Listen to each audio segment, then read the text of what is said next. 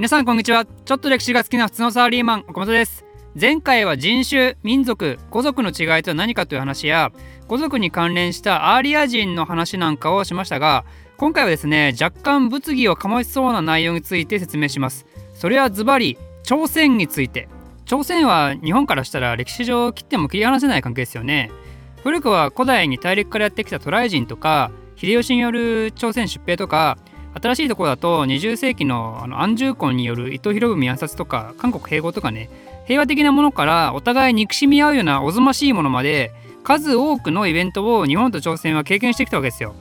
朝鮮とはそういう長いお付き合いがあるからこそ今に至るまで双方いろんな思いがあるわけですよね。今回は特に古代における日本と朝鮮の関係性やあとは民族視点から見た意外と知らない朝鮮の歴史について説明したいと思います。まず古代における日本と朝鮮の関係性ですけど冒頭申し上げた通り渡来人というものが有名ですよね。渡来人っていうのは中国大陸や朝鮮半島から日本に渡ってきた人たちですけど彼らが大陸の高度な文明を日本に伝えたってよく学びますよね。例えば製鉄や建設なんかの最先端技術が伝来してるんですけど実は日本から朝鮮半島に逆輸入された技術があるのって知ってましたか？それは何かというと日本が誇る古墳実はね朝鮮半島の左下の方に前方後円墳がいくつか見つかってるんですよ。昔は古墳も朝鮮から日本に伝わったと考えられたようなんですけど最近の年代測定技術の向上によって日本の古墳の方があの古いことがね判明したんですよね。まあ、古墳を技術と捉えるか文化と捉えるか置いといてその朝鮮古墳の中には日本由来の埴輪とか銅器も埋蔵されてたことが確認されてるらしくてその状況を紐解いていくとあまり学校では学ばないような日本と朝鮮の古代の関係性が見えてきます。その朝鮮の左下の方は昔ミマナやカヤという地域があったんですけど日本はそこのエリアを統治してたんですよね。日本書紀によるとミマナ日本府っていうのが古代朝鮮に置いてあってそれが倭国の朝鮮統治機関として機能したと。だから朝鮮半島に残る古墳というのはその証拠として見ることができるんですよね。まあ、でもここまでは私も高校時代ほぼ聞いてなかった日本史の授業でうすらぼんやり習ったような気がしなくもないんですけど実は日本による朝鮮進出はそこだけじゃなくてあの高句麗の記録である皇太陽妃には我が神羅と百済を真珠させたって書いてあって中国の歴史書の草書にも和の五王による朝鮮進出が記述されてるんですよ。なんで古代においては半島内の日本の影響力っていうのは凄まじかったんですよね。そんな感じなんでその後少し時は流れるんですけど663年に白月の絵の戦いっていうのが起こるじゃないですか。これは中国の唐と秦の連合軍対日本と百済の連合軍の戦いですけど唐って大国ですからね戦力差半端ないんですよ。唐新羅が約18万それに対して日本と百済は約5万なんで結構無謀な戦いとも言えますよね。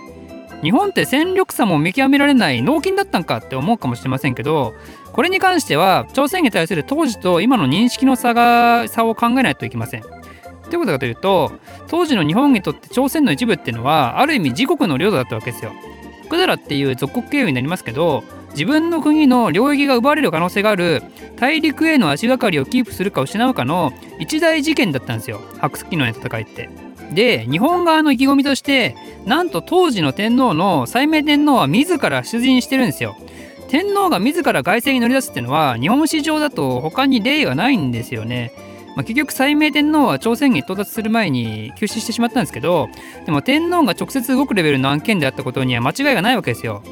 で結果はというともうこれは小学生でも知ってる通り日本と百済は負けることになるんですけどこの敗北が百済が完全にあの滅亡してしまって百済難民がね日本に押し寄せたことで日本と朝鮮の民族という視点でまた大きな変化が訪れて日本と朝鮮の民族の根血が本格的に始まっていくわけですよね。ちなみに現在の天皇家の血筋には朝鮮の血筋もわずかながら混じってることをご存知ですか？実は桓武天皇の聖母が百済の武寧王の子孫なんですよね。この件は宮内庁のホームページに載ってますんで、まあ、詳しくは宮内庁武寧王で検索してみてください。まあ、そんなわけで一般民衆から皇族レベルまで日本人と朝鮮人の根血は起こってたわけですけど現代においては日本人と韓国人の遺伝子の結びつきはだいぶ弱いそうです。なんで古代においては根血が多かったものの時代が経つにつれてそれは薄まって今は遺伝的にも完全に違う民族となってるようですね。日本人と朝鮮人の遺伝的同一性が現在では低くなった理由として朝鮮は大陸とつながってるじゃないですかだからあちら側の民族との根結も進んだからなんですよね。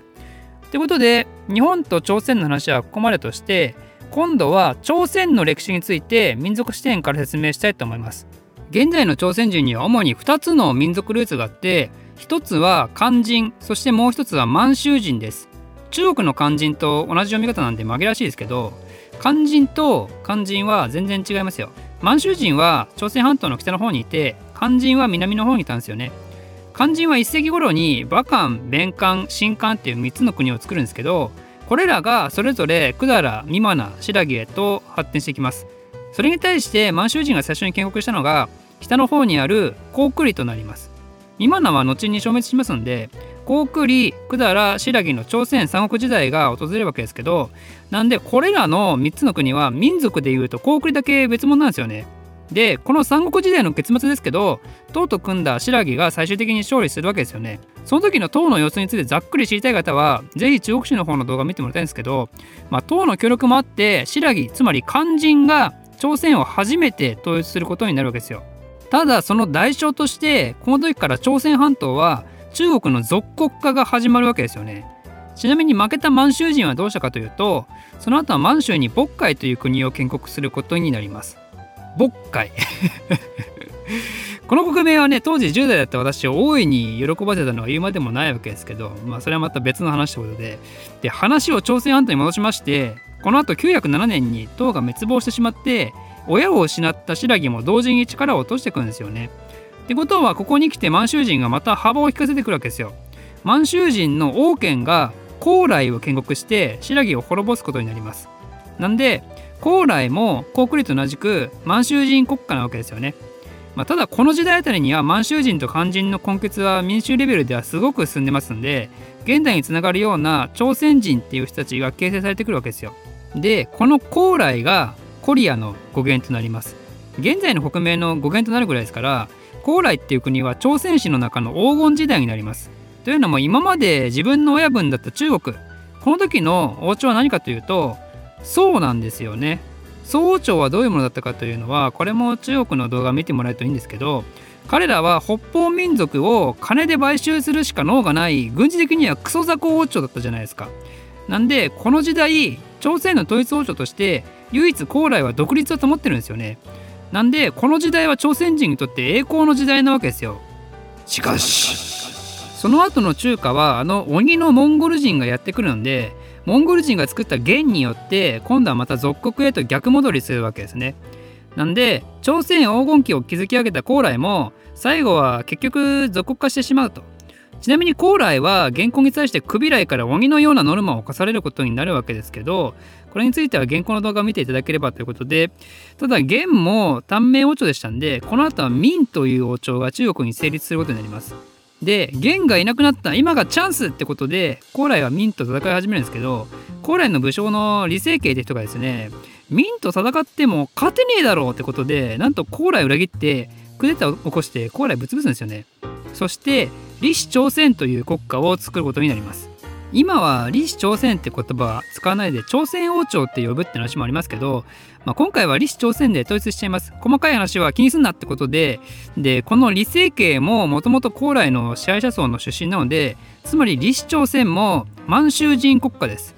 中国との関係性ですけど李成慶は民に勝てねえだろうって言って裏切ったぐらいなんで李氏朝鮮も当然のごとく中国の属国となります。ただ李氏朝鮮には清宗っていう名君がいるんですけどこの人の時代の時に脱中国を図る動きが見られます。別に軍事的に独立反乱を起こしたわけではなく民族意識を高めるってことでそれまで中国の漢字文化圏に属したわけですけど漢字ってね難しいじゃないですか。私ももうガチで漢字書けなくなってきてるんですけどその時代の